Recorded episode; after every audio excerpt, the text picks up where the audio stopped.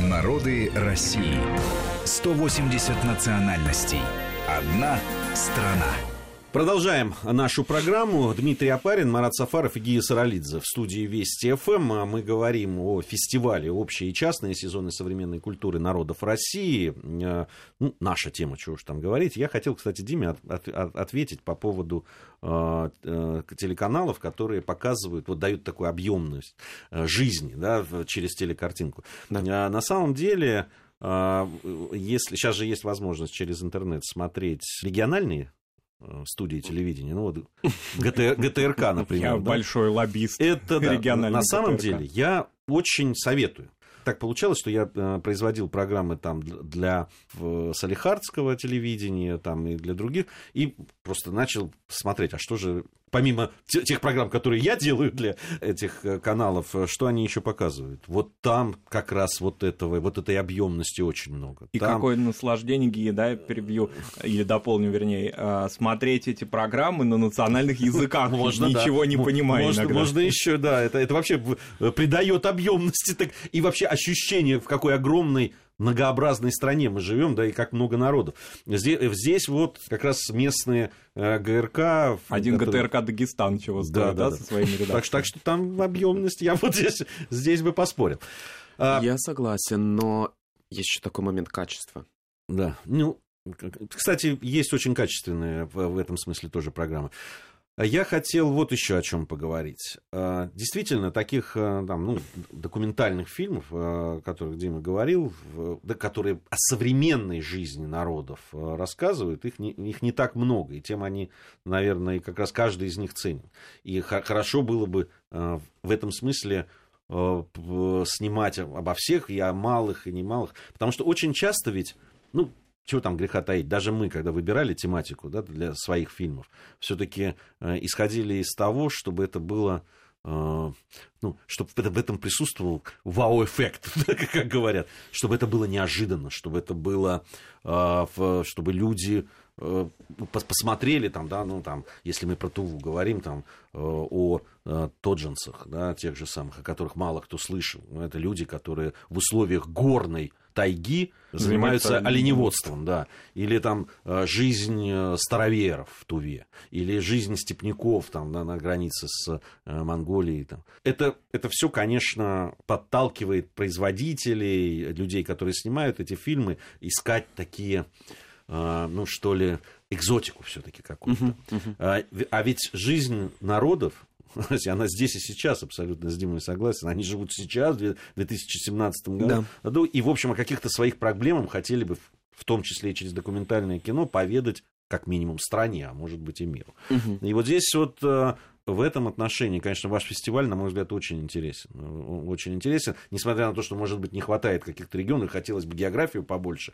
О, мне бы как хотелось. Мне бы как хотелось географию побольше. Вот а по возвращаясь поводу... к нагайцам-то, собственно. Да, вот мы на этом, а, да, точно, мы на нагайцах остановились. Это замечательный фильм, он очень лиричный, он очень музыкальный. «Перекати поле» он называется. Э, «Перекати поле», да, молодого э, режиссера Ислама Сатырова. Он сделан действительно, он, он, он не то что этнографически, он не скучен. Это не учебник по этнографии, это, не, это, это песня такая, вот степная песня. А, география этого фильма удивительна. Он показывает нагайцев и в республиках Северного Кавказа, и в Ставропольском крае. К тому же у нас там выступал еще Булат Халилов. И я хотел бы тоже несколько слов сказать о Булате. О, это э, замечательный а, человек, который собирает фольклор, северокавказский, и не только северокавказ, в целом кавказский фольклор, он в Азербайджане работает и везде. Он ездит и собирает по селам песни, различные выступления. Он их записывает на видео, и он ездит и собирает действительно вот такие настоящие, необработанные, не э, украшенные, очень самобытные песни, и у него есть замечательный такая, такой проект Orad э, Recordings, он как бы он, я думаю, он объезжает часто стороной дом, дома культуры, потому что в некоторой степени, если мы говорим о сельской культуре, то можно сказать, что дом культуры культуру убивает. И э, делает ее примитивной, банальной и ограничивает ее, то есть как бы это советское наследие наше такое о том, что культура, она как бы ограничена фольклором, э, культура это танец, песня, костюм, танец, песня, костюм, танец, песня, костюм, все, культура это калинка-малинка. И народный ансамбль из бабушек.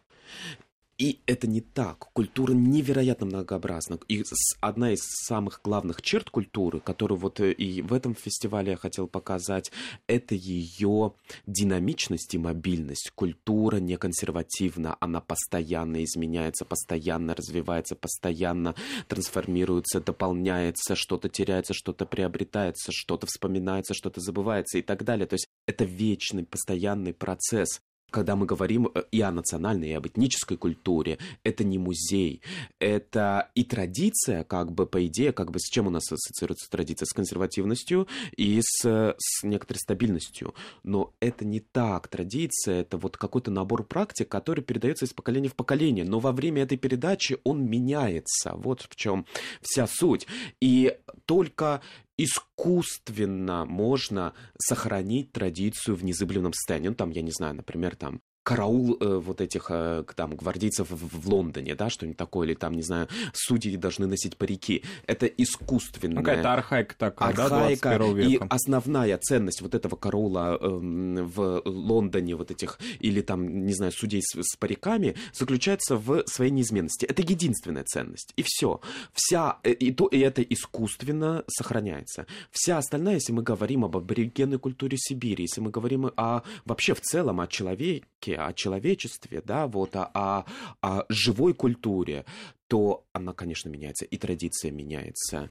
Это захватывающий процесс, и это совсем не грустно, что вот, э, ну, вот культура теряется, традиция теряется. Но одна умирает. из важных Нет. тем еще у вас и столкновение этнической такой архаичной культуры и цивилизации в ее таком технологическом смысле, да, такие экологические в том числе моменты. Вот, вот по хантам, например. Именно, да, экологические, я бы сказал, экономические и социальные проблемы – это не столкновение двух цивилизаций, это не столкновение архаической культуры и а, какой-то современной технологической культуры. Нет, это столкновение людей с разными желаниями, да, вот нефтяники видят тундру таким образом, да, ханты видят тундру другим образом. Нефтяникам нужно одно от тундры, хантам нужно другое от тундры.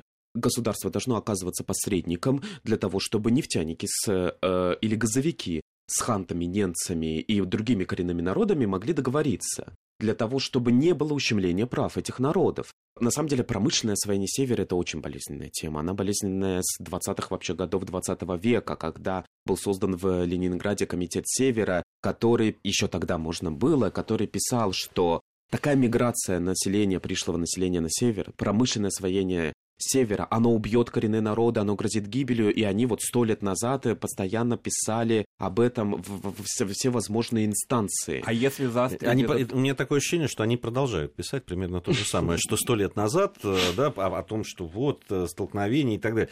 Невозможно остановить что-то искусственно. Это как дом культуры. Либо все будет развиваться. Понятно, что государство должно э, вмешиваться в подобные вещи и регулировать их.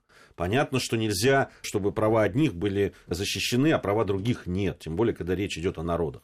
Но, с другой стороны, это жизнь. И если мы говорим о культуре, которая не может вот так вот законсервироваться и быть в таком виде, ну, либо это действительно какие-то этнографическая деревня и э, этот самый ансамбль э, песни и пляски этнографические.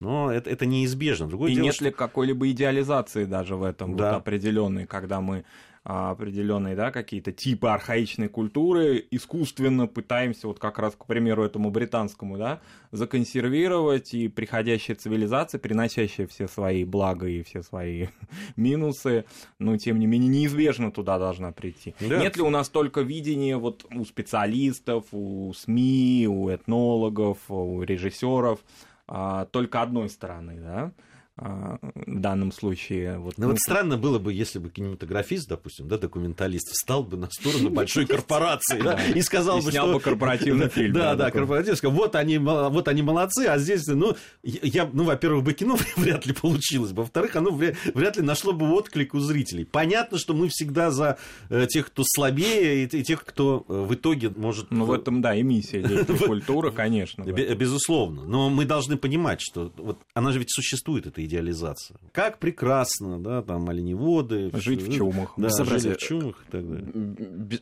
Я возмущен. Нападками, да? Нет, нет, нет, нет, нет. Я, э, вы, вы э, затронули очень важную тему и очень интересную тему. Действительно, такой вот ориентализм. Идеализация чего-то традиционного, восприятие ненца, чукчи, эскимоса как э, оленевода, охотника на морского зверя. И если этот ненец, чукча или эскимос вдруг, не дай бог, не ходит в национальной одежде, вдруг пользуется айфоном, живет в городе и смотрит э, сериалы, то какой это чукча эскимос? Нет. И это действительно очень неправильное восприятие и Сибири, и коренных народов, если человек не говорит на своем национальном языке в, в силу разных причин, мы все прекрасно знаем эти причины, э, доминирование русского языка, интернатская система и так далее. Если человек вдруг уехал из села, где нет работы, где все пьют, э, в Петербург, э, получил высшее образование и работает в Петербурге, это не значит, что он перестал быть ненцем, ханты или э, чукчей. Это очень важная тема, мы о ней поговорим. Сейчас небольшая пауза, затем мы вернемся, продолжим. Народы России. 180 национальностей. Одна страна.